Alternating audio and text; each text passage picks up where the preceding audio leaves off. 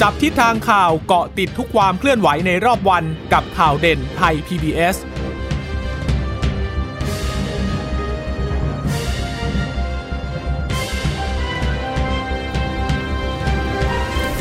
สวัสดีค่ะ สวัสดีค่ะ ต้อนรับคุณผู้ฟังสู่ข่าวเด่นไทย PBS นะคะ เราพบกันเป็นประจำทุกวันจันทร์ถึงศุกร์บ่ายๆแบบนี้ค่ะ อัปเดตข้อมูลข่าวสารที่เกิดขึ้นในรอบวัน เช่นเคยกับดิฉันจีราชาตาเอี่ยมรัศมีและคุณพึ่งนภาคล่องพยาบาลค่ะ ค่ะ ฝากสวัสดีคุณผู้ฟังที่ฟังเรานะคะจากสถานีวิทยุที่เชื่อมโยงสัญญาณจากไทย PBS ด้วยนะคะ ก็พบกันเป็นประจำทุกวันอย่างนี้ค่ะ จันทร์ถึงศุกร์ผ่านทาง thai PBS radio com หรือว่าจะฟังผ่านทางไทย PBS podcast นะคะเอออย่างที่บอกว่าก็คงจะต้องจับตาพินิจการโควิด -19 ที่เราจะต้องใส่ใจกันมาก ๆ กันอีกครั้งหนึ่งนะหลังจากที่พบผู้ติดเชื้อที่เดินทางลักลอบเข้ามาาจากประเทศเมียนมานะคะ ซึ่งล่าสุดวันนี้เนี่ยทางกรมควบคุมโรคกระทรวงสาธารณสุขก็มีการถแถลงยืนยันนะคะถึงชายไทยนะคะที่มีการติดเชื้อในประเทศแล้ว ก็เป็นการติดเชื้อจากคนที่ลักลอบเข้ามานั่นแหละนะคะ แต่ว่าถ้าโดยภาพรวมวันนี้ก็มีผู้ติดเชื้อใหม่ 14 คนค่ะค่ะ วันนี้นะคะ มีการถแถลงเกี่ยวกับหนึ่งกรณีคือเหมือนไม่เชิงถแถลงเป็นการตอบคำถามมากกว่า เพราะว่าตอนที่ถแถลงจริง ๆ เนี่ย ที่ตัวเลขที่ทางสบครายงานมาเนี่ยก็ก็คือวันนี้คือก่อนหน้านี้ก็รู้อยู่แล้วแหละสิบสี่คน แต่ว่า อย่างที่เราบอกกันมาเสมอๆว่าตัวเลขที่สบครายงานเนี่ยมันจะเป็นตัวเลข 24 ชั่วโมงอะค่ะ ดังนั้นแล้วรายใหม่ ๆ ที่เพิ่งจะมาพูดถึงกันในวันนี้เนี่ย ก็จะยังไม่รวมในตัวเลขที่มีการเปิดเผยตอน 11 โมงจากทางสบค ก็ทางสบควันนี้อัปเดตก่อน 14 คนนะคะ ก็คือมาจากต่างประเทศ 13 แล้วก็รายในประเทศ 1 ราย แต่รายในประเทศ 1 รายที่บอกเนี่ยก็คือเป็นผู้ชาย ชาวไทยนะคะ ที่ที่ติดจากเพื่อนที่เดินทางมาจากรู้สึกว่าจะทำงานที่สถานบันเทิงด้วยก็คือติดจากเพื่อนที่ที่กลับมาจากเมียนมาท่าขี้เหล็กท่าขี้เหล็กที่เป็นคนพะเยานะคะ ก็มีการมายืนยันประ confirm ใน ศบค. วันนี้ แต่ว่าระหว่างที่มีการถแถลงข่าวเนี่ยก็มีการสอบถามกัน เพราะว่าเมื่อเช้ามันก็มีข่าวมาบอกว่าเออผู้หญิงชาวอ่างทอง เอ้ย สิงห์บุรี เนี่ยทางมันพัดพัดพาดไกลๆกันนะ ชาวสิงห์บุรี คือเขาขึ้นเครื่องลำเดียวกับผู้ผู้สัมผัสที่เอ่อขึ้นเครื่องลำเดียวมาจากคนที่เดินทางมาจากท่าขี้เหล็กนี่แหละ แล้วก็ปรากฏว่าตรวจยืนยันเชื้อ ปรากฏว่าคนนี้ติดเขาก็เลยมีการสอบถาม เพราะว่าสสจของสิงห์บุรีเขาแถลงแล้ว แต่ว่าทำไมสบคยังไม่มี แล้วพอดีวันนี้สาธารณสุขแถลง ก็เลยสอบถามกันหน่อยไอ้มันเรื่องราวมันยังไงกันแน่นะคะ ค่ะ เพราะฉะนั้นเราไปฟังเสียงของคุณหมอโสพลในประเด็นนี้กันค่ะสำหรับรายนี้นะครับก็เป็นผู้ที่เดินทางอยู่บนเที่ยวบินเดียวกันนะครับ กับคนที่เดินทางกลับมาจากจังหวัดเชียงรายนะครับ เพราะนั้นเนี่ยก็ถือว่ามี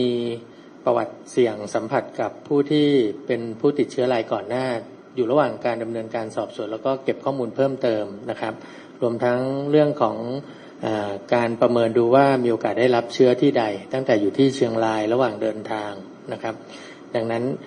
ลายนี้เนี่ยข้อมูลยังไม่ครบถ้วนนะครับ ก็มีการรวบรวมข้อมูลเพิ่มเติม เพื่อว่าจะได้นำเรียนต่อไปนะครับ เพราะว่าข้อมูลมาเมื่อเช้านะฮะอีกกรณีหนึ่งก็คือเป็นคนที่เดินทางข้ามมาจากจังหวัดท่าขี้เหล็ก ประเทศเมียนมานะครับ ซึ่งอยู่ในสถานที่กักกันที่ทางรัฐจัดให้นะครับ เป็นโลโก้ควอลันทีนซึ่งก็จะมีเพิ่มอีกสองลายนะครับ ซึ่งตรวจพบเชื้อ ในกรณีนี้ก็เห็นได้ว่าข้อมูลเนี่ยจะมีการเพิ่มเติมอยู่ตลอดเวลา เนื่องจากว่ามีการเดินทางกลับเข้ามานะครับ แล้วก็มีการตรวจพบเชื้อเป็นผู้ติดเชื้อรายใหม่ที่อยู่ในสถานที่กักกันโรคนะครับ ค่ะก็คือสรุปว่าหญิงคนนี้เป็นหญิงชาวสิงห์บุรี ก็บอกว่าไปเที่ยวสิงห์ปาร์คด้วยอายุ 51 แล้วก็เดินทางด้วยสายการบินนกแอร์เที่ยวบินที่ดีดี8717 จากเชียงรายถึงดอนเมือง ก็เป็นเที่ยวบินเดียวกับหญิงที่กลับมาจากเมียนมา และเข้ารับการตรวจเชื้อนะคะ ซึ่งก็ผลออกมาเป็นบวก ดิฉันมีทำลายสั้นๆ ให้ให้คุณผู้ฟังนิดหนึ่งนะคะเขาบอกว่า 25 พฤศจิกายน5โมงเย็นเดินทางมาถึงเชียงราย แล้วก็เดินทางต่อไปที่โรงงานที่เวียงป่าเป้านะคะต่อมา 26 พฤศจิกายนนะคะ หญิงเชียงรายหญิงสิงห์บุรีคนนี้แล้วก็รับคณะดูงานที่โรงงานนะคะ และพอบ่ายสามโมงเดินทางไปสิงห์ปาร์คเชียงราย เขาก็อยู่ที่นั่นค่ะ จนถึงเวลาทุ่มหนึ่งเลยนะคะ แล้วก็สองทุ่มเนี่ยกลับถึงที่พัก 27 พฤศจิกายนนะคะ หญิงคนนี้ก็อยู่ที่โรงงานเล่งเฮงเล่งเฮงเล่งเฮงนี่ก็เป็นว่า เขาไม่ได้บอกเป็นโรงงานอะไรเหมือนก็คงจะไปดูงานเนี่ยนะคะ ก็ 27เนี่ยก็ดูงานอยู่ที่นั่นต่อ ถึง5โมง6โมงก็ไหว้พระแถวแถวโรงงาน ทุ่มหนึ่งก็กลับถึงที่พัก อันนี้ทีที่จุดที่เสียงก็คือไปสิงปาร์กนะ วันที่ 27 ไม่มีอะไรอยู่ที่โรงงาน 28 พฤศจิกายน เที่ยงเที่ยงค่ะเดินทางถึงสนามบินเชียงราย โดยรถตู้ของโรงงานแล้วก็ขึ้นเที่ยวบินอย่างที่บอกดีๆ8717 นกแอร์นะคะ แล้วพอ บ่ายสามโมงก็เดินทางถึงสนามบินดอนเมือง แล้วก็มีรถตู้ของโรงงานเนี่ยมารับกลับโรงงานที่อำเภอแสวงหาจังหวัดอ่างทองนะคะแล้วก็ระหว่างทางเนี่ยแวะรับทานอาหารที่ร้านบิ๊กบะหมี่ต่อมา 29 พฤศจิกายน บ่าย 2 โมงเดินทางไปซื้อกลับซื้อกับข้าวที่ตลาดท่าข้าม อ๋อ ตลาดท่าข้ามนะคะ ก็อยู่ถึง 4 โมงเย็น 30 พฤศจิกายน 10 โมงเข้ารับการฉีดวัคซีนไข้หวัดใหญ่ที่โรงพยาบาลอินบุรี แล้วก็ 1-2ธันวาคมอยู่บ้าน พอมา 2 ธันวาคมค่ะ เริ่มมีอาการปวดเมื่อยตามร่างกาย ก็คิดว่าเป็นผลจากการฉีดวัคซีนไข้หวัดใหญ่ เออ ก็เป็นจังหวะเดียวนั้นที่เขาไปฉีดวัคซีนไข้หวัดใหญ่ด้วยเนาะอืมคือถ้าเป็นดิฉันดิฉันก็ไม่คิดว่าฉันจะป่วยเป็นโควิดนะนะ พอ 3 ธันวาคมสิบโมงก็ทราบทำลายของสายการบินผู้ป่วยโควิดอ๋อเพราะเขาก็รู้ว่าเป็นข่าวแพร่ออกมานะคะ ก็เลยเดินทางไปขอรับการ ตรวจที่โรงพยาบาลบางระจัน แล้วก็เลยถึงรู้ว่าตัวเองนั้นติดเชื้อโควิด -19 โอ้ก็เป็นจังหวะที่ไล่เรียกเลย แต่ว่าผู้ผู้หญิงหญิงคนนี้ไม่เกี่ยวข้องอะไรกันเลยถูกไหมแต่ว่าไปเที่ยวสิงปาร์คเหมือนกันในช่วงเวลาดังกล่าว แล้วก็ขึ้นเครื่องเครื่องเดียวกัน คือโดยหลังน่าจะเป็นบนเครื่องบินมากกว่านี่ไม่น่าจะติดเลยเนาะดูแล้วเนาะเพราะสิงปาร์คมันก็เป็นพื้นที่กว้างขวาง แต่ก็ไม่แน่นะ อะไรก็เกิดขึ้นได้ทั้งนั้นนะ ดังนั้นก็ต้องป้องกันตัวเองอะค่ะ แต่ว่าเพราะว่าบนบนเครื่องจริงทุกคนก็บังคับว่าจะต้องใส่หน้ากากกันอยู่แล้วเนาะเราก็เลยไม่รู้เหมือนกันว่าสรุปเขาไปอยู่ตรงจุดไหน แต่มันก็มีความเป็นไปได้ทั้งนั้นน่ะนะคะ แต่ว่าคุณยชตาตั้งข้อสังเกตว่าน่าจะติดจากบนเครื่องใช่ไหมไม่แน่ใจไงเพราะว่าเออสิงห์ปาร์คมันก็เป็นไปได้อะแต่ เราก็ไม่รู้อะค่ะ แต่ว่า ทีนี้เนี่ยพอมีคนที่เฉี่ยวเฉี่ยวกันแล้วก็ติดแบบนี้เนี่ย แต่ว่าด้วยความที่เขามีไทม์ไลน์ที่มันเหลื่อมซ้อนกันถึงสองจุดเนี่ย มันก็น่าสงสัยแล้วคือภาวนาบอกว่าถ้าอย่างน้อยเป็นบนเครื่องบินมันยังตามง่ายกว่านะถ้าเกิดถ้าเกิดเป็นสิงปาร์คจริงนี่ ราะว่าเครื่องบินเนี่ยเขาก็จะมีบุ๊กที่นั่งเอาไว้ แล้วรู้สึกจะมารู้สึกหน้าสองหลังสองใช่ไหมที่เขาบอกว่าพื้นที่จุดเสี่ยงจุดเสี่ยงความเสี่ยง แล้วก็บนเครื่องบินคือทุกคนขึ้นเครื่องต้องใช้บัตรประชาชนอยู่แล้วมันตามได้ไงคะมันตามได้ง่ายกว่าที่สิงปาร์กอยู่แน่ๆแล้วนะเออแต่ทีนี้ถ้าเกิดมาดูเฉพาะคนที่กลับมาจากท่าขี้เหล็กนะคะ ตอนนี้เนี่ยสรุปแล้วติด 14 คนเลยนะคะ ที่กลับมาจากท่าขี้เหล็กนะทั้งหมดตอนนี้นะทั้งหมดณขณะนี้ 14 คน ณตอนเช้าที่มีการถแถลงแล้วกัน 11โมงกว่านะคะ ที่สทแถลงก็คือ 14 คน ในจำนวนนี้เนี่ย ก็จะเป็นคนที่ลักลอบเข้าประเทศอยู่ 10 คน เข้ามาถูกต้องตามกฎหมาย 3 ค่ะ ส่วนอีกหนึ่งอย่างที่บอกว่าติดเชื้อสัมผัสใกล้ชิดมาจากคนที่เดินทางกลับมาจากท่าขี้เหล็กนะคะ ก็ต้อง ดูแลกันให้ดี คือหมายถึงว่าเราก็ต้องดูแลตัวเองกันด้วยนะ เพื่อไม่ให้เป็นรายต่อไปนะคะ แต่ว่าทั้งนี้ทั้งนั้นนะพอมันมีประเด็นว่ามีคนติดเชื้อเพิ่มเติมนะคะ ก็มีรายงานบอกว่าทางคุณหมอโสพลค่ะ ก็ได้พูดถึงว่าพบหญิงไทยที่ลักลอบข้ามแดนจากท่าขี้เหล็กมา แล้วขึ้นเครื่องบินสายการบินไทยแลนด์แอร์เที่ยวบิน SL 533วันที่ 29 พฤศจิกายน 10โมง40 นะคะ จากเชียงรายมาดอนเมืองเนี่ย ก็เลยขออย่างนี้เลยค่ะ คนที่ร่วมเดินทางเที่ยวบินดังกล่าว รายงานตัวกับเจ้าหน้าที่สาธารณาสุขในจังหวัดที่มีภูมิลำเนาอยู่หน่อยนะคะ เนื่องจากว่าผู้หญิงคนนี้คนนี้อายุ 36 ปีค่ะ ทางกระทรวงเนี่ยแจ้งทำลายไปแล้วว่าวันที่ 2 เขาอยู่ที่ราชบุรี ประวัติก็คือทำงานที่เมียนมานี่แหละ ช่วงวันที่ 3 ถึง 28 พฤศจิกา แล้วเจ้าตัวเนี่ยสังเกตเห็นว่าเพื่อนเริ่มมีอาการป่วย ส่วนตัวเขาเองก็มีไข้ไอมีน้ำมูกเจ็บคอปวดกล้ามเนื้อ ซื้อยามากินเอง เมื่อวันที่ 26 แต่พอ 29 ค่ะ เขาก็เดินทางกลับไทย มีคนเมียนมาเป็นคนนำทาง อันนี้ก็คือลักลอบเข้าประเทศนะคะ แล้วก็เดินทางจากชายแดนไปสนามบินเชียงใหม่ นั่งรถเพื่อนไป แล้วก็แฟนของเพื่อนก็ไปด้วย แต่ว่าไม่สวมหน้ากาก แล้วก็นั่งเครื่องบินจากเชียงใหม่เข้ากรุงเทพไทยไลอ้อนแอร์เที่ยวบิน 10โมง40 อันนี้เชียงใหม่นะคะ ถึงดอนเมืองเที่ยงค่ะ แล้วก็คนนี้เนี่ยนั่งแท็กซี่จากดอนเมืองไปหมอชิต แล้วขึ้นรถตู้ไปบิ๊กซีลาดลี แล้วก็ต่อรถจักรยานยนต์หน้าบิ๊กซีลาดลีไปไปที่โรงพยาบาลที่จังหวัดเมื่อวันที่หนึ่งธันวา แล้วก็ไปตรวจพบเชื้อ เท่ากับว่ารายนี้เนี่ย ที่ตามกันหลัก ๆ นะ ก็จะเป็นทางรถตู้ที่เขานั่ง ซึ่งรถตู้เนี่ยตอนนี้ได้ข่าวมาว่าตามได้ครบละทั้ง 10 คนที่อยู่ในรถตู้ แต่ว่าเที่ยวบินเนี่ยก็เลยต้องขอหน่อยว่า Thailand Air นะคะ เที่ยวบิน 10นาฬิกา40 นาทีจากเชียงใหม่ ถึงกรุงเทพนะวันที่ 29 พฤศจิกายน นะคะค่ะ ล่าสุดคือฝ่ายสื่อสารองค์กรมหาวิทยาลัยรังสิตก็มีการโพสต์ประกาศของมหาวิทยาลัยผ่านทาง Facebook นะคะบอกว่าผลตรวจโควิด -19 ของนักศึกษา ที่มีเหตุการณ์นักศึกษามรังสิตเนี่ยไปนั่งรถตู้โดยสารร่วมกับผู้ติดเชื้อโควิด -19 ที่ลักลอบเข้ามานะคะได้รับการแจ้งผลตรวจเชื้อครั้งที่ 1 แล้วของนักศึกษาผลไม่พบเชื้อนะคะ นักศึกษาสบายดีไม่มีอาการผิดปกติใด ๆสำหรับผู้ที่สัมผัสกับนักศึกษารายนี้มีความเสี่ยงน้อยมาก ก็เลยบอกว่าขอให้ปฏิบัติตามมาตรการความปลอดภัย ใส่หน้ากากตลอดเวลา เว้นระยะห่าง ไม่ต้องกักตัวนะคะ แต่ว่าถ้ารีบมีถ้ามีอาการต้องรีบไปตรวจทันทีนะคะสำหรับผู้ที่คลุกคลีกับนักศึกษารายนี้ โดยใกล้ชิดแล้วก็ไม่ได้ป้องกัน ก็ขอให้มีการกักตัวเพื่อรอดูอาการ ก็คือสรุปนักศึกษามหาวิทยาลัยรังสิตที่นั่งรถตู้เดียวกันกับผู้หญิงที่ลักลอบเข้ามาแล้วก็เดินทางกลับจากราชบุรีไม่ติดเชื้อนะคะ เพราะฉะนั้นคนที่ใกล้สัมผัสกับนักศึกษา ถ้ารู้สึกว่าไม่มั่นใจยังไงก็กักตัวอยู่บ้านไว้ก่อนนะคะค่ะ แล้วเห็นว่าล่าสุดนะ อิงน้องอิงอะค่ะวรัทยานักร้องนะคะ ที่เขาขึ้นเครื่องจากกรุงเทพพิษณุโลกมั้งลำเดียวกับคนที่ติดเชื้อค่ะ ก็ปรากฏว่าผลตรวจออกแล้วเป็นลบนะ แต่ว่าน้องอิงก็ยังต้องกักตัวอยู่อีก 14 วัน ให้ครบให้ครบ 14 วันนะคะ เพื่อความปลอดภัย แต่ทีนี้ของทาง Big a s ก็ตรวจกันแล้วเหมือนกันเขาก็บอกว่าก็ก็ไม่พบเชื้อด้วยเหมือนกัน แต่ว่าทุกคนก็เพื่อความมั่นใจเพื่อความเชื่อมั่น เพราะว่านักร้องเนี่ยอย่าลืมว่าบางทีเขาก็เข้าไปที่เสียงเยอะเหมือนกันเนาะบางทีเขามีแบบเล่นคอนเสิร์ตเล็กคอนเสิร์ตใหญ่หรือว่าไปเล่นในผับในบาร์อะไรเงี้ยมันก็จะเป็นที่ที่สถานที่ที่มีความเสี่ยงเขาก็ดูแลตัวเองไปด้วย แล้วก็รับผิดชอบต่อสังคมไปด้วยค่ะอันนี้เราเดี๋ยวไปอีกเคสหนึ่งอันนี้เป็นเคสไม่ใช่เคสที่มาจากการลักลอบเดินทางเข้าเมียนมาแล้วนะคะ เป็นชายไทยอายุ 49 ปี ตรวจพบเชื้อโควิด -19 ที่คุณชะตาบอกว่าน่ากลัวยังไงเดี๋ยวมาฟังกันค่ะ ก็คือว่าคนคนนี้เนี่ยเขาเเป็นเขาบอกตรวจร่างกายคือเขาเตรียมกับทำเตรียมกับไปทำงานต่างประเทศนะคะเขาเป็นชายไทยอายุ 49 ปี กรมควบคุมโรคให้ข้อมูลว่า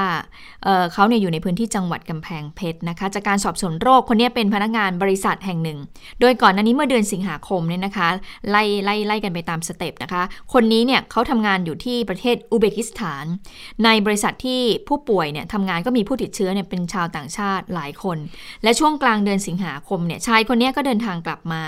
กลับมาเขาก็รับการกักตัวปกติค่ะ ก็คือเขาทำตามขั้นตอนเลยก็อยู่ใน state quarantine ในกรุงเทพ ผลตรวจออกมาเป็นลบทั้งสองครั้ง กักตัว 14 วันนะคะ ผลตรวจเนี่ยเป็นลบทั้งสองครั้งเลย เมื่อครบการกักตัวเนี่ย ชายคนนี้ก็เดินทางกลับบ้านที่จังหวัดกำแพงเพชร ก็ตับกลับตามปกติไม่มีเชื้อแล้วนี่ ผลตรวจมาโอเคแล้ว แต่จากนั้นผู้ป่วยเนี่ยจะเดินทางกลับไปทำงานต่างประเทศอีกครั้ง ถ้าจะกลับไปทำงานต่างประเทศก็ต้องไปตรวจอีกถูกไหมคะ ก็เป็นคือเป็นกฎของของของการเดินทางด้วยนะคะ ก็คือจะต้องไปตรวจว่า เอ๊ะมีมีเชื้ออะไรหรือเปล่า เขาก็เลย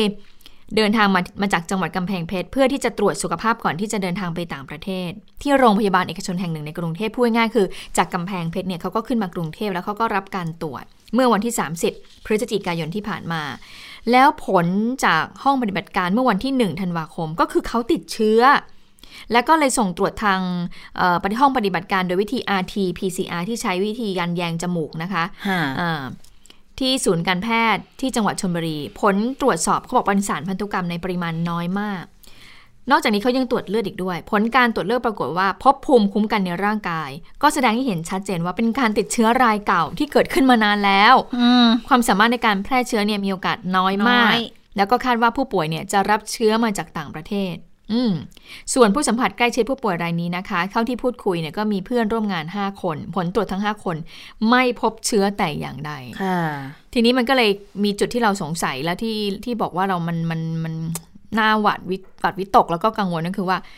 ก็ถ้าเกิดว่าเขาบอกว่าติดเชื้อจากต่างประเทศค่ะแต่ผลตรวจสองครั้งที่ผ่านมา เป็นลบหมดเลยนะ กักตัว 14 วันด้วย แล้วมันโผล่มาจากไหน เออ แล้วเขาไปอยู่กำแพงเพชรตั้งแต่สิงหา ตอนนี้มันเดือนอะไรแล้วคะคุณชะตา นี่ก็สิงหากันยาตุลาพฤศจิกาสามสี่เดือนเนี่ยที่เขาอยู่กำแพงเพชรก่อนที่เขาจะมาตรวจที่จะกลับต่างประเทศอีกครั้งเนี่ย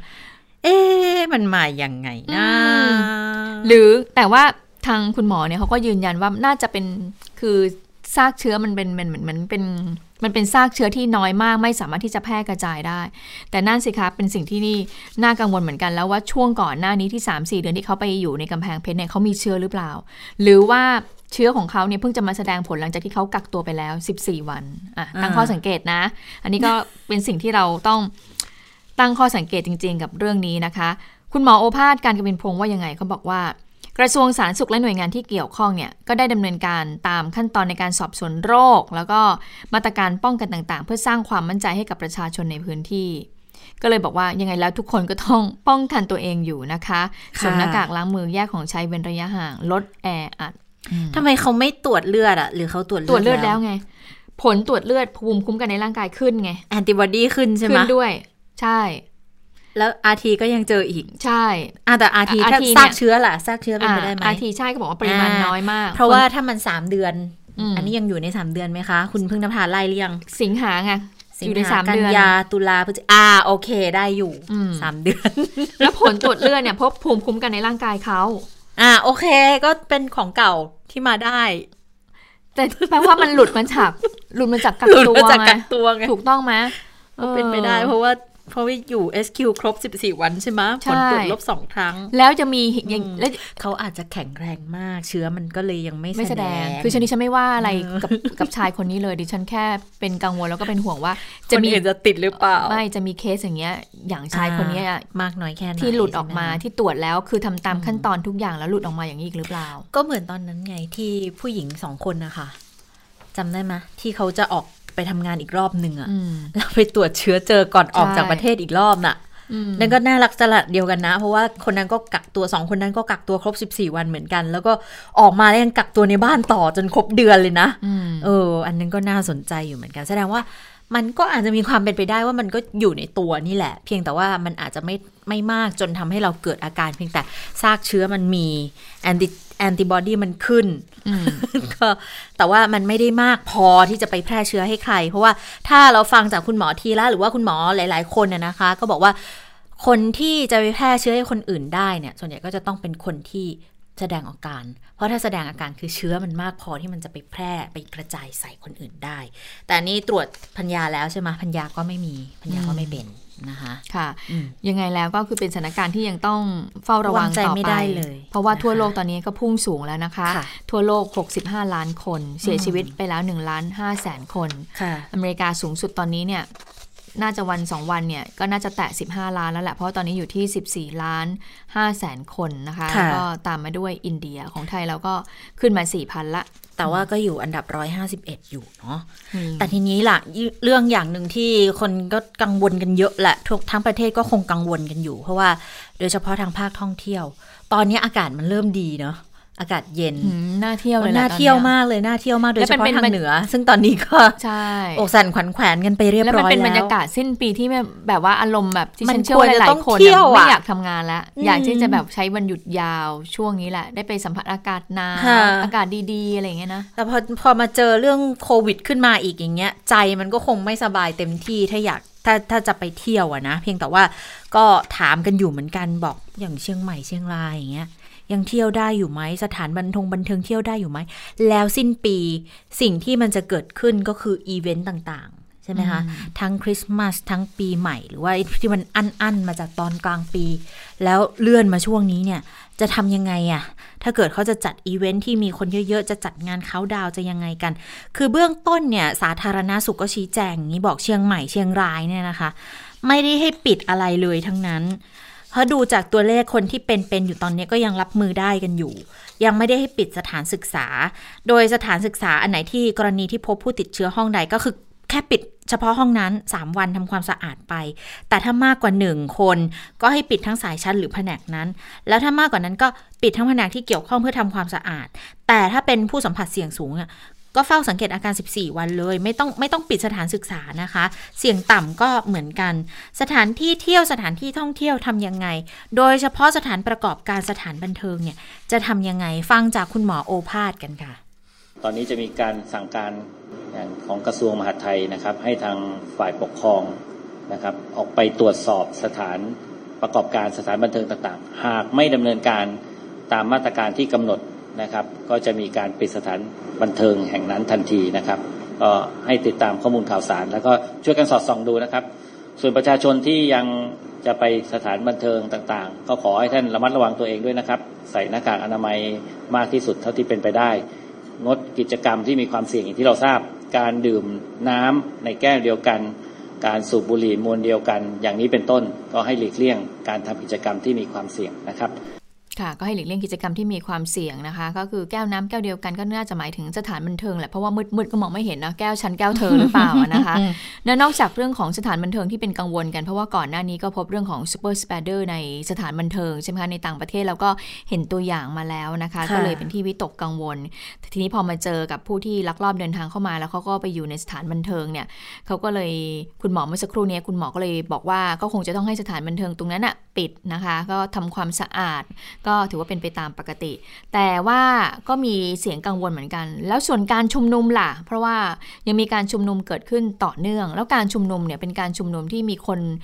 มวลชนจำนวนมากมาอยู่ด้วยกัน มีการพูด มีการปราศัยขึ้นเวทีอย่างเงี้ยจะยังไง และตอนนี้สถานการณ์การติดเชื้อโควิดเนี่ยมันก็ยังยังคงน่าวิตกอยู่นะคะ ทีนี้ก็เลยมีคนไปถาม ผู้สื่อข่าวไปถาม รองนายกวิษณุเครืองงามเหมือนกันถึงการประกาศใช้พรกฉุกเฉินที่เกี่ยวข้องกับการชุุมนุม เพื่อควบคุมการชุมนุมในช่วงที่มีการแพร่ระบาดในเรื่องนี้ ไปฟังเสียงของรองนายกวิษณุกันค่ะพระกำหนด นั้นได้เขียนไปแล้ว ว่าในกรณีที่มีการประกาศสถานการณ์ฉุกเฉิน ก็อาจจะออกข้อกำหนดเรื่องนั้นเรื่องนี้ก็ได้เจ็ดแปดเรื่องตามมาตราเก้าซึ่งในเรื่องนี้เขาก็เคยออกข้อกำหนดในระยะแรก ๆ ห้ามชุมนุม จำได้ไหมฮะรถจุมาก็ผ่อนคลายลง ลดจำนวนคนลงอะไรลงอะไร เพิ่มจำนวนคนขึ้นอะไรเนี่ย ก็ก็ทำได้ก็ตอบว่าทำได้ แต่แต่ไม่ได้ทำในเวลานี้ก็ยังไม่เห็นความจำเป็น แล้วก็จะระบุพื้นที่ก็ได้ จะระบุพฤติกรรมของการชุมนุมก็ได้ ตั้งเงื่อนไข เงื่อนเวลาอย่างใดอย่างหนึ่งก็ได้ ก็อย่างเช่น เมื่อไม่กี่วันมาเนี่ยเขาก็เพิ่งบอกว่า เอาละจำนวนคนขึ้นไปได้ถึงสองร้อยสองร้อยห้าสิบอะไรอย่างเงี้ยทำได้ฮะ ถามว่าทำได้ไหมก็ตอบว่าทำได้ก็อันนี้เดี๋ยวขอให้สกบควงเล็กนะฮะที่ท่านเลขาสมชเป็นประธานท่านลองไปช่วยดู เมื่อวันซืนประชุมศูนย์สบสมั้งอะไรเนี่ย ก็ได้ได้สั่งการแล้วว่าให้ไปดูกรณีภาคเหนือ ว่าจะตีวงเฉพาะภาคเหนือยังไงหรือเปล่า หรือว่าจะจะลามมาถึงกรุงเทพจะทำยังไงค่ะ ค่ะ คือสรุปแล้วว่าเรามีกฎหมายอยู่แล้วนะคะ ก็คือแต่ว่าเราเนี่ยยังไม่ได้มีการประกาศใช้ข้อกำหนดต่างๆ เมื่อมีการประกาศพรกฉุกเฉินอยู่แล้วเนี่ย จริง ๆ แล้วก็สามารถที่จะออกข้อกำหนดต่างๆ ตามมาได้ อย่างเช่น ห้ามชุมนุมนะเพราะว่า เพื่อป้องกันการแพร่ระบาดโควิด -19 หรือว่าจะควบคุมสื่อก็ได้ แต่ว่ารองนายกวิษณุบอกว่า ตอนนี้มันไม่ได้ใช้สักข้อเลย ซึ่งทั้งหมดเนี่ยก็ขึ้นอยู่กับสบคที่จะเป็นผู้เสนอ แล้วก็เป็นอำนาจของนายกที่จะตัดสินใจในเรื่องนี้ค่ะ ค่ะคือเบื้องต้นเนี่ยถ้าดูจากทางมหาไทยเมื่อวานเขาก็มีการประชุมแล้วเขาก็ให้ มาตรการ 4 มาตรการไปทางฝ่ายปกครองนะคะ ให้เพิ่มการดูแลทั้งเรื่องของพรมแดน เรื่องของงานกิจการต่างๆ ที่จะมีการรวมตัวคนหมู่มากเนี่ยก็ต้องเพิ่มการดูแลกันด้วยนะแล้วก็เห็นบอกว่ามีการกำชับกำชากันหลาย ๆ เรื่องนะคะ อย่างเออ งานปีใหม่เงี้ยก็มีการกำชับแล้วเหมือนกัน คือบางบางจุดถ้าเกิดคนเยอะๆ เขาอาจจะขอความร่วมมือเป็นลักษณะของการจำกัดคนที่จะเข้าไปด้วยนะคะนี่ก็ต้องเดี๋ยวรอดูกันอีกทีว่าทางผู้ประกอบการจะต้องมีการปรับเกณฑ์ปรับเรื่องของคนที่จะไปร่วมงานกันยังไงบ้างนะคะ อย่างคอนเสิร์ตใหญ่ที่จะมีขึ้นเร็วๆนี้เนี่ย Big Mountain ที่โคราชที่เขาทำกันเป็นประจำทุกปีปีนี้ก็ยังจัดอยู่นะ ก็เห็นบอกว่าทางสาธารณสุขบอกว่าขอให้ผู้จัดเนี่ยเขาดำเนินมาตรการของทางรัฐอย่างเข้มงวด ถ้ามีอะไรเพิ่มเติมก็ทำได้เลย ส่วนประชาชนก็ให้ติดต่อติดตามสอบถามข้อมูลอย่างต่อเนื่องนะคะ แล้วสิ่งสำคัญที่เน้นย้ำก็คือสวมหน้ากากอนามัยกันตลอดงาน แล้วถ้าป่วยให้ไปพบเจ้าหน้าที่ทันที รวมทั้งขอให้รายงานข้อมูลตามความเป็นจริงด้วยนะคะ ค่ะมัน มาดูกรมนว่ายังไงบ้างนะคะทางกรมนโฆษกกรมนก็บอกว่าหน่วยงานนี้นะคะก็คือมีรัฐมนตรีว่าการกระทรวงกลาโหมในฐานะผู้อำนวยการรมนก็คือพลเอกประยุทธ์จันโอชาแหละก็ก็บอกว่าพลเอกประยุทธ์นะคะในฐานะผู้อำนวยการรมนเนี่ยมีการสั่งการ มีการกำชับการปฏิบัติงานของกรมน ผ่านศูนย์นะคะ แล้วก็ให้ดำเนินการความมั่นคง สกัดกั้นการนำเชื้อจากต่างประเทศเข้ามาด้วยการลักลอบ เข้าเมืองอย่างผิดกฎหมาย อย่างเข้มข้นเลย ควบคู่กับการสนับสนุนทุกภาคส่วนในการดำเนินกิจกรรมนะคะ โดยพลตรีธนาทิพย์เนี่ยก็บอกว่า นอกจากจะมีแผนในเรื่องนี้แล้วนะคะบอกว่าในห่วงเดือนธันวาคมเนี่ยก็ถือว่าจะมีกลไกสำคัญในการปฏิบัติงานเชิงรุก โดยจะใช้ชุดวิทยากรขุนด่าน ลงพื้นที่สร้างความตระหนักรู้ แล้วก็ความเข้าใจให้กับประชาชน แล้วก็รับทราบแนวทางถึงการปฏิบัติตัวตามมาตรการป้องกันโรคด้วย แล้วก็ขอความร่วมมือประชาชน ให้เพิ่มความระมัดระวังในการดำเนินชีวิตนะคะ ก็คือเหมือนเดิมค่ะสวมหน้ากากล้างมือบ่อยๆ เว้นระยะห่าง รวมถึงมีการใช้แอปพลิเคชันไทยชนะด้วย ค่ะ เว้นระยะนี่อาจจะยากหน่อยเนาะช่วงนี้อาจจะยากกันนิดนึงคือโดยรวมแล้วตอนนี้ก็คือดิฉันว่า ทางสบคหรือว่าหน่วยงานรัฐเนี่ยก็ไม่อยากที่จะไปปิดสถานที่ไหนแล้วล่ะเพราะว่าปิดไม่ได้แล้วมันถึงเต็มที่แล้วมันถึงตรงนี้แล้วที่เศรษฐกิจมันจะต้องเดินหน้าต่อไป เพราะฉะนั้นก็ต้องดำเนินการในด้านสาธารณสุขเนี่ยก็ต้องทำงานกันอย่างหนักอีกครั้งนะคุณหมอก็คงคิดว่าแทนที่จะได้คลายคลายลงแล้วเนาะสิ้นปีปรากฏว่าคุณหมอก็หลาย ๆ ภาคส่วนสาธารณสุขในพื้นที่อสมก็คงยังต้องทำงานหนักกันอยู่ ในการที่จะสอดส่องดูแลคนนี้หน้าตาผิดแผกไปหรือเปล่าไม่เคยเห็นเลย เข้ามาทางไหนอะไรอย่างเงี้ยนะคะค่ะนี่ก็เป็นส่วนหนึ่งที่ให้เพิ่มการดูแล แต่ไม่ใช่แค่ทางเหนือนะ เพราะว่าทางใต้เองก็ต้องเพิ่มความเข้มข้นเหมือนกัน เพราะว่าวันนี้ก็มีรายงานมาบอกว่าผู้หญิงไทย ติดเชื้อโควิดนะคะ แต่ว่าเธอเดินทางมาจากประเทศมาเลเซีย แต่อยู่ใน local quarantine ที่เบตงยะลา แล้วตอนนี้ก็ส่งตัวไปที่โรงพยาบาลเบตงละ ไปพร้อมเพื่อนอีก 2 คนเลยเเมื่อวันที่ 25 ที่ผ่านมานะคะ ก็รอผลตรวจอยู่นะสำหรับเพื่อน 2 คนนะคะ ก็เป็นการเปิดเผยของเจ้าหน้าที่ด่านควบคุมโรคติดต่อระหว่างประเทศ โรงพยาบาลเบตงเจ้าหน้าที่สำนักงงานสาธารณสุขอำเภอเบตง แล้วก็ตมเบตงนะคะ เขาบอกว่าไปตรวจสแกนควบคุมโรคคนไทยที่มาจากมาเลเซีย แล้วสแกนกันอย่างละเอียดเลยนะ เพื่อเพิ่มความเข้มข้น หลังจากที่พบการแพร่ระบาดของโควิดแถวๆประเทศมาเลแล้วก็ติดต่อกับชายแดนไทยเนี่ยนะคะ แล้วก็ไปพบผู้ติดเชื้ออยู่ที่ local quarantine ที่เบตงยะลาคนนี้ด้วย ตอนนี้ก็เลยต้องเพิ่มมาตรการกันอย่างเต็มที่เลย เพื่อที่จะเฝ้าดูแลด้วยนะคะ ทางเจ้าหน้าที่เขาบอกว่ามีการสอบสวนไทม์ไลน์ผู้หญิงคนนี้แล้ว แล้วก็นำกลุ่มเสี่ยงมาเข้ากระบวนการสอบสวนโรค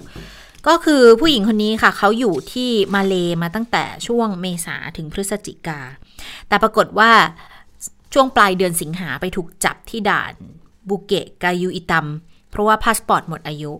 แล้ว 1-9 กันยาก็ต้องไปเข้าสถานกักกันบาราเต็กที่รัฐเคดาวันที่ 10 ถึง 12 กันยา ไปที่ด่านบุเกะกายูอิตัม เพื่อที่จะรอเก็บตัวอย่างโควิด -19 แล้ว 13 กันยาเนี่ย ไปตรวจนกาทีฟ ผลออกมาเนกาทีฟนะคะผลเป็นลบ แล้วพอผลเป็นลบปุ๊บ ก็ถูกดำเนินคดีก็เข้าเรือนจำไปเลย ตั้งแต่ 14 กันยาถึง 10 พฤศจิกา ก็ต้องเข้าเรือนจำที่เคดาไปเลยนะ เพราะว่าพาสปอร์ตขาดอายุนะคะ กลายเป็นเข้าเมืองผิดกฎหมายไป จากนั้น 11 ถึง 24 พฤศจิกาเนี่ยก็ต้องไปสถานกักตัวอีกรอบหนึ่งบาราเตเคดาอีกทีหนึ่งนะคะ ก่อนที่จะนั่งรถบรรทุกกลับประเทศไทย เมื่อวันที่ 25 พฤศจิกา คือเธอเป็นผู้ต้องขังในจำนวน 8 คน แล้วก็ถึงด่านเบตง 10โมง25 เข้ากักตัวแล้วก็ quarantine ที่เบตง วันที่1ธันวาเจ้าหน้าที่ไปเก็บตัวอย่างส่งตรวจหาเชื้อโควิด -19 อันนั้นเป็นวันที่ 6 ที่เดินทางมาถึงไทย วันที่ 3 ก็ผลออกปรากฏพบเชื้อนะคะ ก็เลยต้องเข้าโรงพยาบาล เพื่อนอีก 2 คนก็ยังเฝ้าสังเกตอาการกันอยู่นะคะ ตรงนี้ก็เป็นอีกจุดหนึ่งที่จะต้องดูแลความปลอดภัยกันเหมือนกันนะคะ พรมแดนทุกพรมแดนตอนนี้ก็รู้สึกว่า คุมเข้มกันเต็มที่อยู่เหมือนกันนะคะค่ะเนื่องจากว่าประเทศเมียนมาเราก็พบผู้ติดเชื้อเพิ่มขึ้นเรื่อยๆ ไม่มีทีท่าว่าจะสงบเลยมาเลเซียก็พบผู้ติดเชื้อมากขึ้น มีเพียงไทยแหละที่ดูแลสถานการณ์เนี่ยค่อนข้างที่จะเอ่อน่าไว้วางใจมากที่สุด แต่เราก็ไม่ประมาทนะคะค่ะทีนี้เมื่อเหเกิดเหตุการณ์อย่างนี้ขึ้น หลายคนก็เลยมีความวิตกกังวลนะคะเอ่อโดยเฉพาะสถานที่ปิด สถานที่ปิดก็คือคือไม่ใช่เป็นที่โล่งแจ้ง แล้วก็ที่ที่มีคนอยู่จำนวนมาก ๆ ก็คือสภา รัฐสภาเนี่ยค่ะสัปยะสภาสถานนะคะ ซึ่งเอ่อถ้าเกิดว่าทำงานกันทั้งสสสวเนี่ยก็เท่าไหร่คะ เกือบ 750 คน เยอะไม่เราไม่ใช่แค่นั้น เพราะมีมีเจ้าหน้าผู้ช่วยที่มีเจ้าหน้าที่ใช่มีทีมงานอีกอืมโอ้เยอะแยะเลย และถึงแม้ว่าสภาที่เราไม่เห็นการถ่ายทอดเนี่ยเอ่อเราไม่เห็นการถ่ายทอดว่าเอ๊ะเขามีการพิปรายหรือว่ามีการพูดคุยอะไรกัน แต่ว่าสภาก็ทำงานปกติอยู่นะคะค่ะโดยเฉพาะในช่วงนี้เนี่ยที่มีการเอ่อมีกรรมาแปรธิยการติชุดต่างๆในเรื่องของการแก้ไขรัฐธรรมนูญค่ะเรื่องกฎหมายประชามติอยู่นะคะ เรื่องนี้ก็มีความกังวลจากเอ่อคุณหมอสุกิจอัโถประกรณ์ที่ปรึกษาสภาผู้แทนราษฎรเหมือนกัน ที่บอกว่าตอนนี้เนี่ยหลายคนเนี่ยเริ่มมีความเป็นห่วงละเรื่องของการแพร่ระบาดโควิด -19 ในรัฐสภาค่ะ ซึ่งเอ่อที่ปรึกษาประธานสภาที่ปรึกษาคุณชวนนะว่าง่ายๆนะคะ คุณหมอค่ะสุกิจก็บอกว่าที่ผ่านมาก็ถือว่ามาตรการรัดกุมดีนะ แต่ก็ยอมรับระยะหลังเนี่ยปฏิบัติ ละหลวม ก็ทำให้ต้องมีการกำหนดมาตรการใหม่อีกครั้งนะคะก็ต้องมีการติดตามสถานการณ์ 14 วันนับจากนี้อาคารรัฐสภาก็มีทางเข้าหลายทาง แต่ว่าทางเข้าหลักก็จะมีเครื่องสแกน แล้วก็มีการวัดอุณหภูมิ แล้วก็ย้ำให้ทุกคนเนี่ยสวมหน้ากากอนามัย เจ้าหน้าที่สภาถ้าทำงานอยู่ในที่ของตัวเองเนี่ยอาจจะไม่ใส่หน้ากากได้ แต่ถ้าเกิดออกมาเดินข้างนอกเนี่ยนะคะ ระหว่างทาง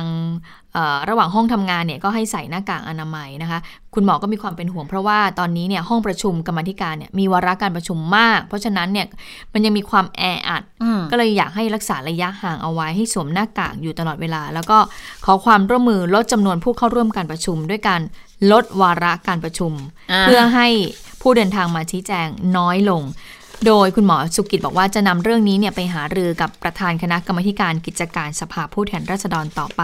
นะคะ ก็มีความเป็นห่วงบอกว่า ยิ่งคนมากมันก็ยิ่งมีความเสี่ยงนะคะ ก็คงจะต้องไปเอ่อทบทวนในมาตรการหลักที่เคยใช้แล้วก็ได้มีการเอ่อผ่อนปรนไปบ้าง ก็คงจะต้องมาเข้มงวดกันอีกครั้งอะพูดจริง ๆ ไม่ได้แค่สภาหรอกค่ะตัวนี้ถ้าไปตามห้างคุณชะตา เดี๋ยวนี้มันก็แบบ คือเมื่อก่อนรปภก็จะ ต้องแบบว่าตรวจเราไม่ให้ไม่ให้แบบผ่านเข้าไปในห้างง่าย ๆ แต่เดี๋ยวนี้ก็คือว่าเออเราถ้าเราไม่สแกนชัยชนะ เราก็สามารถไทยชนะอะนะค่ะเราก็สามารถที่จะเข้าห้างได้อะนะก็คือความเข้มงวดมันน้อยลงนะคะอืมค่ะเพราะอย่างไรแล้วเนี่ย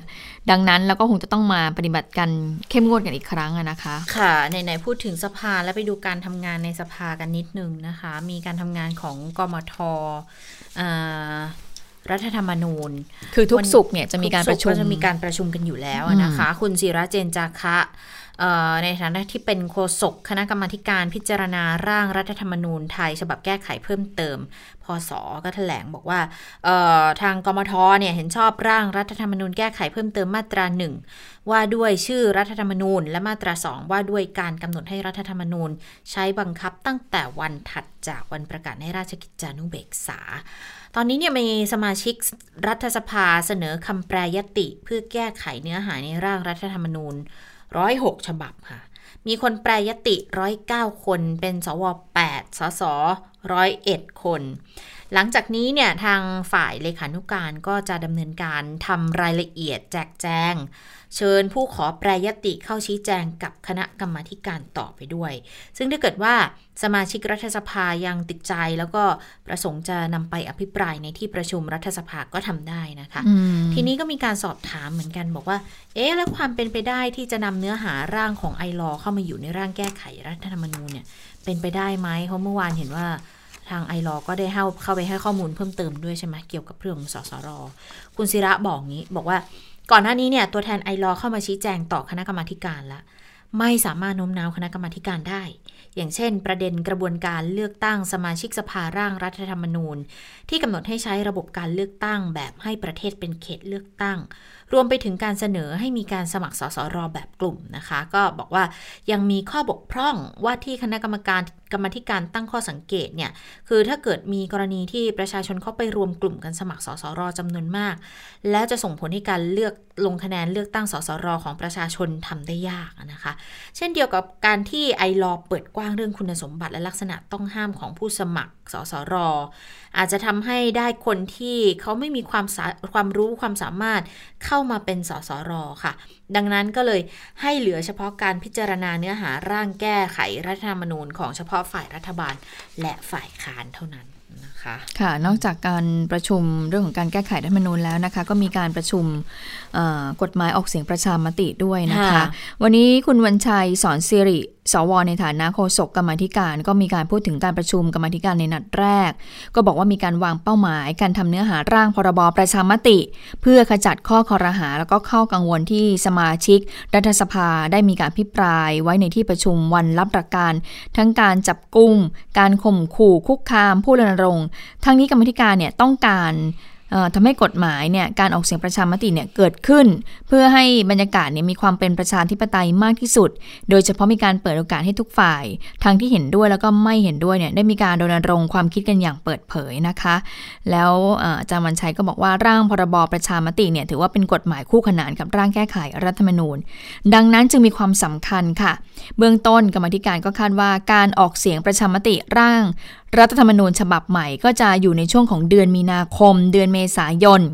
ดังนั้นกรรมธิการก็จะต้องเร่งทำกฎหมายให้เสร็จภายใน 45 วัน เพื่อขจัดข้อวิจารณ์ที่จะเกิดขึ้น และให้การออกเสียงประชามติที่เกิดขึ้นเนี่ยเป็นส่วนหนึ่งของการแก้ไขปัญหาของบ้านเมืองค่ะก็บอกว่าในการประชุมครั้งต่อไปก็จะมีการเชิญกกต สถาบันพระปกเกล้านักวิชาการผู้เชี่ยวชาญ ด้านการทำประชามติมาให้ความเห็นด้วย อืมอะไปเรื่องบ้านพัก เก็บตกเก็บตกเนี่ยนายกหน่อยไหมมีเรื่องเก็บตกมานิดหนึ่งนะคะ ก็คงยังมีคำถามกันอยู่มากมายหลายอย่าง ที่หลังจากที่สารรัฐธรรมนูญก็มีคำวินิจฉัยมาแล้วว่านายกก็อยู่บ้านพักได้นะ บ้านพักเรียกว่าบ้านพักรับรองในกองทัพในในในในในเขาเรียกอะไรอะ ค่ายทหารในค่ายทหารได้นะคะ วันนี้ก็มีการออกมาพูดกันอีกครั้งหนึ่ง โดยอาจารย์วิษณุเครืองามรองนายกรัฐมนตรี ก็ให้สัมภาษณ์เรื่องนี้ เพราะว่าคุณเรืองไกรลีกิจวัฒนะเนี่ยเขาไปยื่นคณะกรรมาการปปช ให้ตรวจสอบกรณีสารรัฐธรรมนูญ วินิจฉัยบอกให้นายกเนี่ยพักบ้านพักหลวงได้ไม่มีความผิด โดยยกระเบียบกองทัพบบกมาเป็นเหตุผลทั้งๆที่ไม่มีกฎหมายรองรับ อาจารย์วิษณุมองอย่างนี้บอกว่า เรื่องนี้เนี่ยก็มีคำวินิจฉัยออกมาก็ถือว่าจบแล้วนะ แต่ถ้าใครจะร้องก็เป็นสิทธิ์ที่ทำได้ค่ะ ส่วนที่ร้องไปยังกมทจะรับหรือไม่รับอันนี้ต้องถามกมท ที่ส่วนจะไปร้องคณะกรรมการปปชได้หรือไม่อันนี้ไม่มีความเห็น ส่วนข้อซักถามที่บอกว่าเรียบเบียบกองทัพบบก มีกฎหมายรองรับจริงหรือไม่ อาจารย์วิษณุบอกอย่างนี้ มีมีกฎหมายรองรับ แต่ว่ารายละเอียดให้ไปถามกองทัพบบก แล้วระเบียบดังกล่าวก็ไม่จำเป็นต้องประกาศในราชกิจจานุเบกษา เพราะนี่เป็นระเบียบภายในออกมาตั้งแต่ปี 48 มีอำนาจในการจัดสวัสดิการภายใน ซึ่งถ้าเกิดในมุมมองของรัฐบาลนะอาจารย์วิษณุบอกว่าคดีนี้เนี่ย ถึงที่สุดแล้วและมีผลผูกมัดทุกองค์กรทั้งปวงก็ต้องตอบว่าจบ ใครเห็นว่าไม่จบจะไปร้องต่อก็ไม่ได้ว่าอะไร แต่ร้องแล้วเขารับหรือไม่รับหรือยังไง อันนี้ก็เป็นเรื่องที่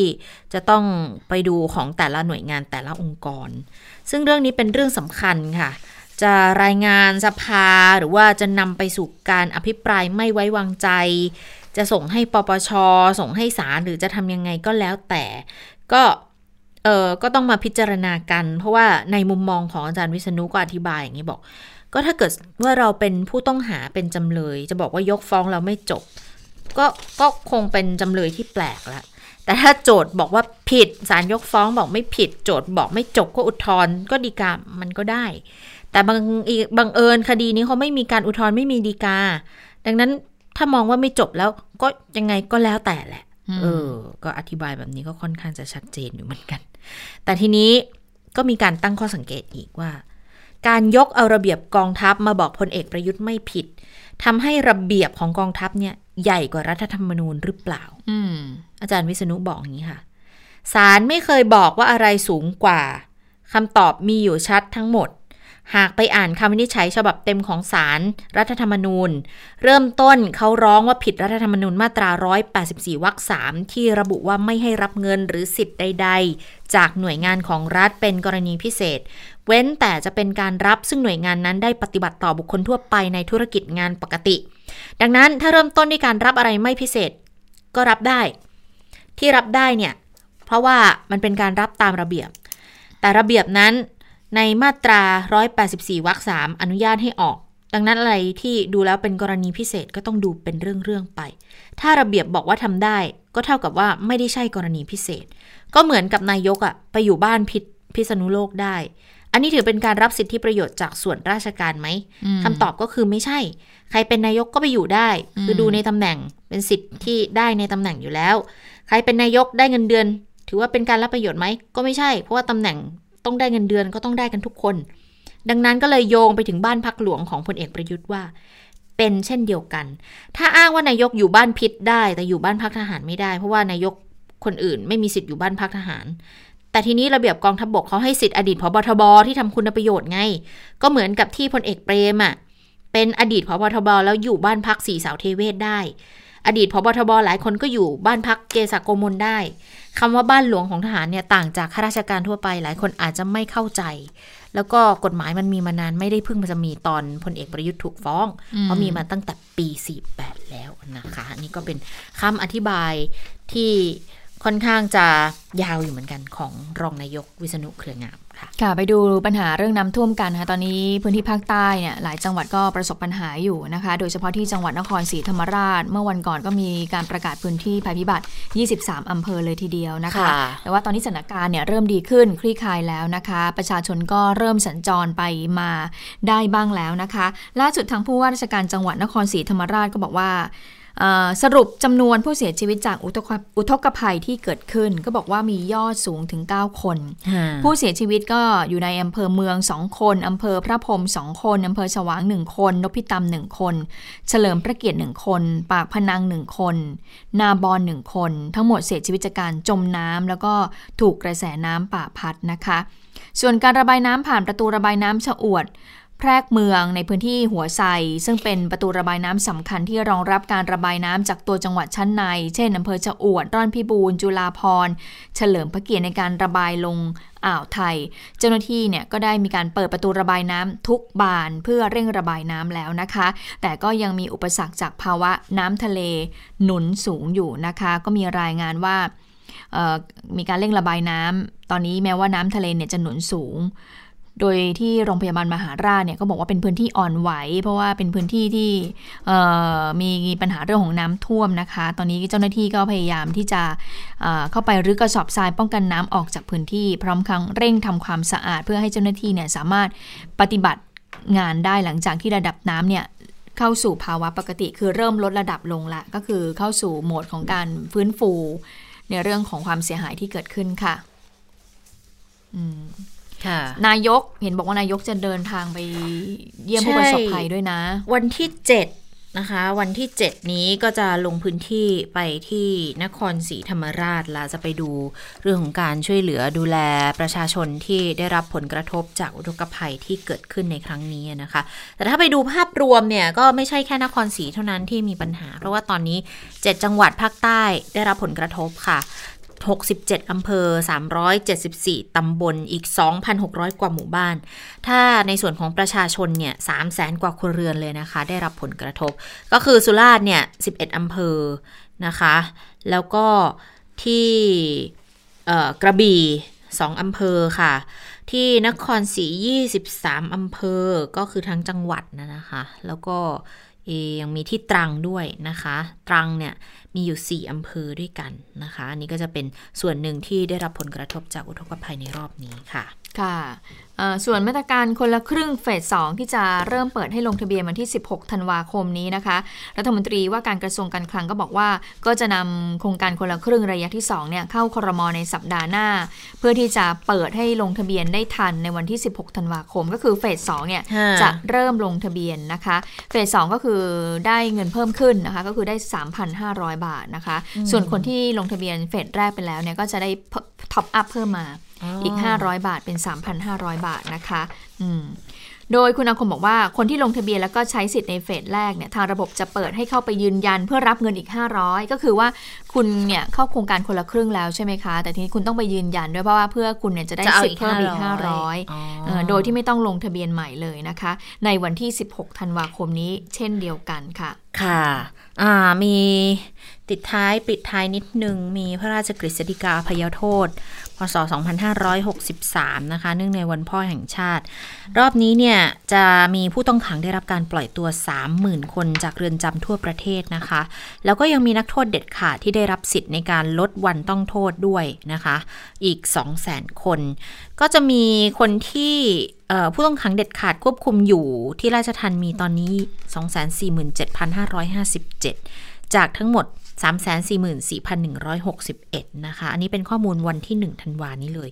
นักโทษสำคัญสำคัญที่เขาบอกว่าจะได้รับการลดโทษตามสัดส่วน ก็จะมีคุณสรยุทธสุทัศนจินดาอืมอ่าเขาถูกตัดสินจำคุก 6 ปี 24 เดือนเมื่อวันที่ 21 มกราค่ะ อันนี้ก็จะได้รับการลดโทษตามสัดส่วนด้วยนะ แต่ว่า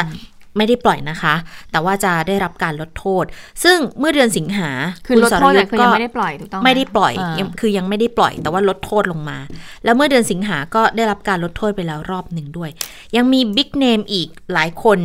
ที่ไม่อยู่ในเกณฑ์ได้รับพระราชทานอภัยโทษให้ปล่อยตัว เพราะว่ามีความผิดตามบัญชีแนบท้ายแต่เข้าเกณฑ์ในการลดวันต้องโทษตามสัดส่วน เพื่อเข้าสู่กระบวนการ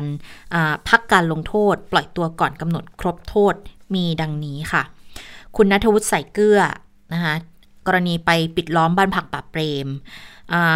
โดนโทษ 2 ปี 8 เดือนก็จะได้รับการลดโทษ แล้วก็อีกคนคุณบุญทรงเตริยาพิรม อดีตรัฐมนตรี พาณิชย์นะคะ ผู้ต้องขังคดีจำนำข้าว ก็ได้รับการลดโทษตามสัดส่วนด้วยเช่นเดียวกันค่ะ ค่ะเอาละค่ะได้เวลาสถานการณ์ในต่างประเทศคุณสวรักษ์มารอแล้วนะคะ สวัสดีค่ะ สวัสดีค่ะ คุณผู้ฟังสวัสดีทั้งสองท่านค่ะสวัสดีค่ะอ่าแน่นอนนะคะ วันนี้คงต้องอยู่ที่เรื่องของโควิด -19 เป็นหลักนะคะในขณะที่ประเทศไทยตุ้มๆต่อมๆว่าจะอาจจะต้องกลับมาอีกรอบหรือเปล่านะคะแต่ว่าในหลาย ๆ ประเทศโดยเฉพาะที่อังกฤษนะคะตอนนี้เรียกว่ามีความหวังเยอะขึ้นมากเลยค่ะค่ะเพราะว่าวัคซีน โควิด -19 ของไฟเซอร์ล็อตแรกมาถึงอังกฤษแล้วนะคะ 40 ล้านโดสนะคะ ก็เพียงพอสำหรับประชาชน 20 ล้านคนค่ะ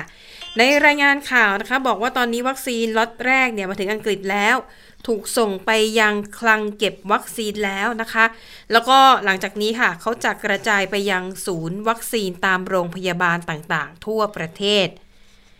ถ้าหากย้ำกันอีกทีนะคะว่าวัคซีนของไฟเซอร์นั้นจะต้อง ขนส่งและเก็บในอุณหภูมิติดลบ 70 องศาเซลเซียส แต่ถ้าย้ายออกมาอยู่ในตู้เย็นอุณหภูมิอ่า2-5 องศาเซลเซียสเนี่ยอยู่ได้ 5 วันนะคะสำหรับกลุ่มแรก ๆ ในอังกฤษที่จะได้รับการฉีดวัคซีนตัวนี้ก็คือ ผู้สูงอายุและเจ้าหน้าที่ที่อยู่ในบ้านพักคนชรา คือผู้สูงอายุต้องอยู่ในบ้านพักคนชราด้วยนะคะ คนที่มีอายุ 80 ปีขึ้นไป บุคลากรทางการแพทย์แล้วก็เจ้าหน้าที่สาธารณาสุขค่ะ นี่คือกลุ่มแรกที่จะได้รับวัคซีนในอังกฤษ และนอกจากนี้นะคะ รัฐบาลอังกฤษเนี่ยเตรียมงบประมาณไว้ก้อนหนึ่งค่ะ เพื่อจ่ายเงินชดเชยให้กับคนที่ได้รับการฉีดวัคซีนแล้ว แล้วเกิดอาการข้างเคียงรุนแรงนะคะ ถือว่าเป็นโครงการของกระทรวงสาธารณาสุข และก็การดูแลสังคมของอังกฤษค่ะ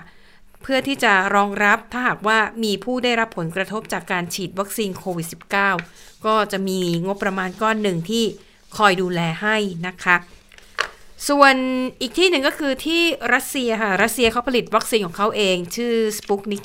5นะคะ พัฒนาโดยสถาบันกามาเลยาก็เป็นวัคซีนที่รัสเซียผลิตเอง รับรองเอง แล้วก็ฉีดให้ประชาชนในประเทศของตัวเอง เบื้องต้นเนี่ยฉีดไปแล้วประมาณ 1 0 0 0 0แสนคนนะคะ แต่ว่าในจำนวนนี้เนี่ยรวมอาสาสมัครที่เข้ารับการทดสอบประมาณ 40,000 คนไปด้วย ซึ่งผู้นำรัสเซียนะคะวลาดิเมียร์ปูตินประกาศว่า ตั้งแต่สัปดาห์หน้าเป็นต้นไป ประชาชนทั่วไปของรัสเซียจะได้รับการฉีดวัคซีนนะคะ ตอนนี้เนี่ยก็จะเป็นในกลุ่มของเป็นของครู แล้วก็บุคลากรทางการแพทย์ที่เป็นกลุ่มแรกๆ ที่ได้รับวัคซีนสปุกนิก5นะคะของรัสเซีย นั่นก็คือความคืบหน้าเรื่องของวัคซีนที่หลาย ๆ ประเทศเนี่ยเริ่มฉีดไปแล้วนะคะให้กับประชาชนทั่วไป ส่วนในสหรัฐอเมริกายังไม่ได้อนุมัติวัคซีนตัวไหนเลยนะคะ แต่ว่าโจไบเดนว่าที่ประธานาธิบดีได้เปิดเผยถึงแผนการคร่าวๆในการรับมือกับการระบาดของโควิด -19 ทันทีที่รับตำแหน่งในวันที่ 20 มกราคมปีหน้านะคะหนึ่งในนั้นก็คือไบเดนบอกว่า ในวันแรกที่เขารับตำแหน่งอย่างเป็นทางการ จะร้องขอให้ชาวอเมริกันสวมหน้ากากอนามัย เพื่อป้องกันการแพร่ระบาด โดยให้สวมหน้ากากเนี่ย 100 วันนะคะ คือถ้าเป็นพวกชาวตะวันตกเนี่ยเขามักจะยึดถือตัวเลข 100 วันสำหรับ รับตำแหน่งใหม่อะไรใหม่เนี่ยนะคะ ก็ก็เลย เป็นที่มาว่าทำไมถึงต้องเป็นตัวเลข 100 วัน แต่ถ้าสำหรับคนไทยถ้าพูดถึง 100 วันมันจะเป็นในในเชิงที่แบบไม่ค่อยไม่ค่อยรู้สึกดีสักเท่าไหร่นะคะ แต่ว่าในของตะวันตกเนี่ยถือว่าเป็นเรื่องปกติ นอกจากนี้ค่ะไบเดนบอกว่ากำลังทาบทามแอนโทนีเฟาวชีนะคะเป็นผู้เชี่ยวชาญด้านโรคติดเชื้อของสหรัฐเนี่ยแหละ แล้วก็มีบทบาทมาโดยตลอดของการระบาดนะคะเขาบอกว่าท้าทามให้เฟาวชีมาดำรงตำแหน่งหัวหน้าที่ปรึกษาด้านการแพทย์ ของคณะทำงานเพื่อรับมือกับการแพร่ระบาดของโควิด -19 อีกด้วยนะคะ ทั้งหมดนี้เนี่ยก็ถือว่าแสดงให้เห็นถึงความมุ่งมั่นของไบเดนว่าจะรับมือกับการระบาดอย่างจริงจัง เพราะว่าอเมริกาเนี่ยก็สร้างสถิติใหม่ทุกวันเลยนะคะ โดยล่าสุดเนี่ยสถิติใหม่คือสถิติของผู้เสียชีวิตรายวันที่มากที่สุด ล่าสุดนะคะผู้เสียชีวิตต่อวันเพิ่มเป็น 3,157 คน ก็ทำลายสถิติสูงที่สุดไปแล้ว แล้วก็ในส่วนของตัวเลขผู้ติดเชื้อสะสมนะคะ ล่าสุดอยู่ที่ 14ล้าน143,801 คน เสียชีวิต 276,366 คน ก็ยังคงรั้งอันดับหนึ่งของประเทศที่ติดเชื้อและเสียชีวิตมากที่สุดในโลกอยู่นะคะ และในขณะที่วัคซีนโควิด -19 เริ่มทยอยออกกันมาใช้แล้ว องค์การอนามัยโลกค่ะอ่าก็เลยเสนออีกไอเดียหนึ่งนะคะ ว่าจะทำเป็นคล้ายๆกับประกาศนียบัตรรับรองการฉีดวัคซีนแบบอิเล็กทรอนิกส์ แต่อันนี้เป็นแค่แนวคิดอยู่นะคะผู้เชี่ยวชาญนะคะของฮูที่ประจำภูมิภาคยุโรปเนี่ยเขาก็เสนอไอเดียนี้ขึ้นมา เขาบอกว่าประโยชน์ก็คือว่า จะได้รู้ว่าใครคนไหนฉีดวัคซีนโควิด -19 ไปแล้ว จะได้ระบุตัวตนถูก แล้วก็สามารถติดตามตัวได้ถูกนะคะอันนี้ก็เป็นไอเดียใหม่แต่ว่ามันก็ต้องรอการพิจารณาแล้วก็อนุมัติแล้วก็ต้องหารือกับรัฐบาลของหลาย ๆ ประเทศด้วยนะคะว่าจะเหมาะสมหรือเปล่า เพราะว่าบางประเทศเนี่ยก็กังวลถึงเรื่องของเรียกว่าอะไรข้อมูลความเป็นส่วนตัวแบบนี้นะคะ อีกไอเดียหนึ่งนะคะที่เสนอกันมาแล้วก่อนหน้านี้ก็คือไอเดียที่เขาใช้คำว่า immunity passport ถ้าพูดง่ายๆก็คือเหมือนกับ เป็นเป็นบัตรแสดงตัวว่าคนนี้เขามีภูมิต้านทานเชื้อโควิด -19 นะ ในกรณีนี้นะคะเขาเสนอให้ใช้กับคนที่ป่วยด้วยโควิด -19 แล้วหายแล้วนะคะ แล้วก็ในข้อมูลทางการแพทย์เนี่ยเขาเชื่อว่าคนที่เคยติดเชื้อแล้ว ร่างกายจะสร้างภูมิต้านทานขึ้นมา แล้วโอกาสที่จะติดเชื้อซ้ำสองเนี่ยก็จะน้อย นะคะ ก็เลยคิดว่าถ้าเราทำเป็นพาสปอร์ตสำหรับคนกลุ่มนี้โดยเฉพาะเนี่ย มันก็อาจจะทำให้การเหมือนกับก็สบายใจได้มากขึ้นนะค่ะว่าคนกลุ่มนี้มีภูมิต้านทานแล้ว ดังนั้นในอนาคตถ้าคนกลุ่มนี้มีจำนวนมากพอ การเปิดให้เดินทางข้ามไปมาระหว่างประเทศเนี่ยก็น่าจะเกิดได้เร็วขึ้นนะคะ ถ้าหากว่ามีเอกสารที่ระบุตัวตนของแต่ละคน ในเรื่องของภูมิต้านทานแล้วก็เรื่องของการ ฉีดวัคซีนโควิด -19 แต่อย่างไรก็ดีนะคะ ทั้งหมดนี้เนี่ยก็ยังเป็นแค่แนวคิดยังต้องหารือกันอีกระยะหนึ่งเลยนะคะว่าจะเป็นอย่างไรต่อไป แล้วก็ล่าสุดนะคะมีความคืบหน้านะคะเรื่องของของผลการทดสอบวัคซีนอีกตัวหนึ่งคือโมเดอร์นาอันนี้เป็นค่ะของสหรัฐอเมริกา ผลออกมาก็ค่อนข้างดีนะคะเขาบอกว่าประสิทธิภาพในการป้องกันนะ92%เลยนะ แล้วที่มันดีกว่านั้นก็คือเขาพบว่า วัคซีนโมเดอร์นาเนี่ยก็ต้องฉีด 2 เข็มเหมือนกันค่ะเออสองโดสห่างกัน 28 วัน แล้วเขาพบว่าหลังจากที่อาสาสมัครได้รับวัคซีนโดสที่ 2 ไปแล้ว ห่างไปอีก 90 วันเนี่ย ภูมิต้านทานยังอยู่นะคะ ก็ถือว่าระยะเวลาในการสร้างภูมิต้านทาน ก็ถือว่านานใช้ได้นะ3เดือนนะคะอะอันนี้ก็เป็นข่าวดีนะคะ เกี่ยวกับเรื่องของวัคซีนอีกตัวหนึ่งของโมเดอร์นาค่ะ ค่ะ ทั้งหมดก็คือข่าวเด่นไทย PBS ในวันนี้นะคะ เราทั้ง 3 คนลาไปก่อน สวัสดีค่ะ สวัสดีค่ะ สวัสดีค่ะ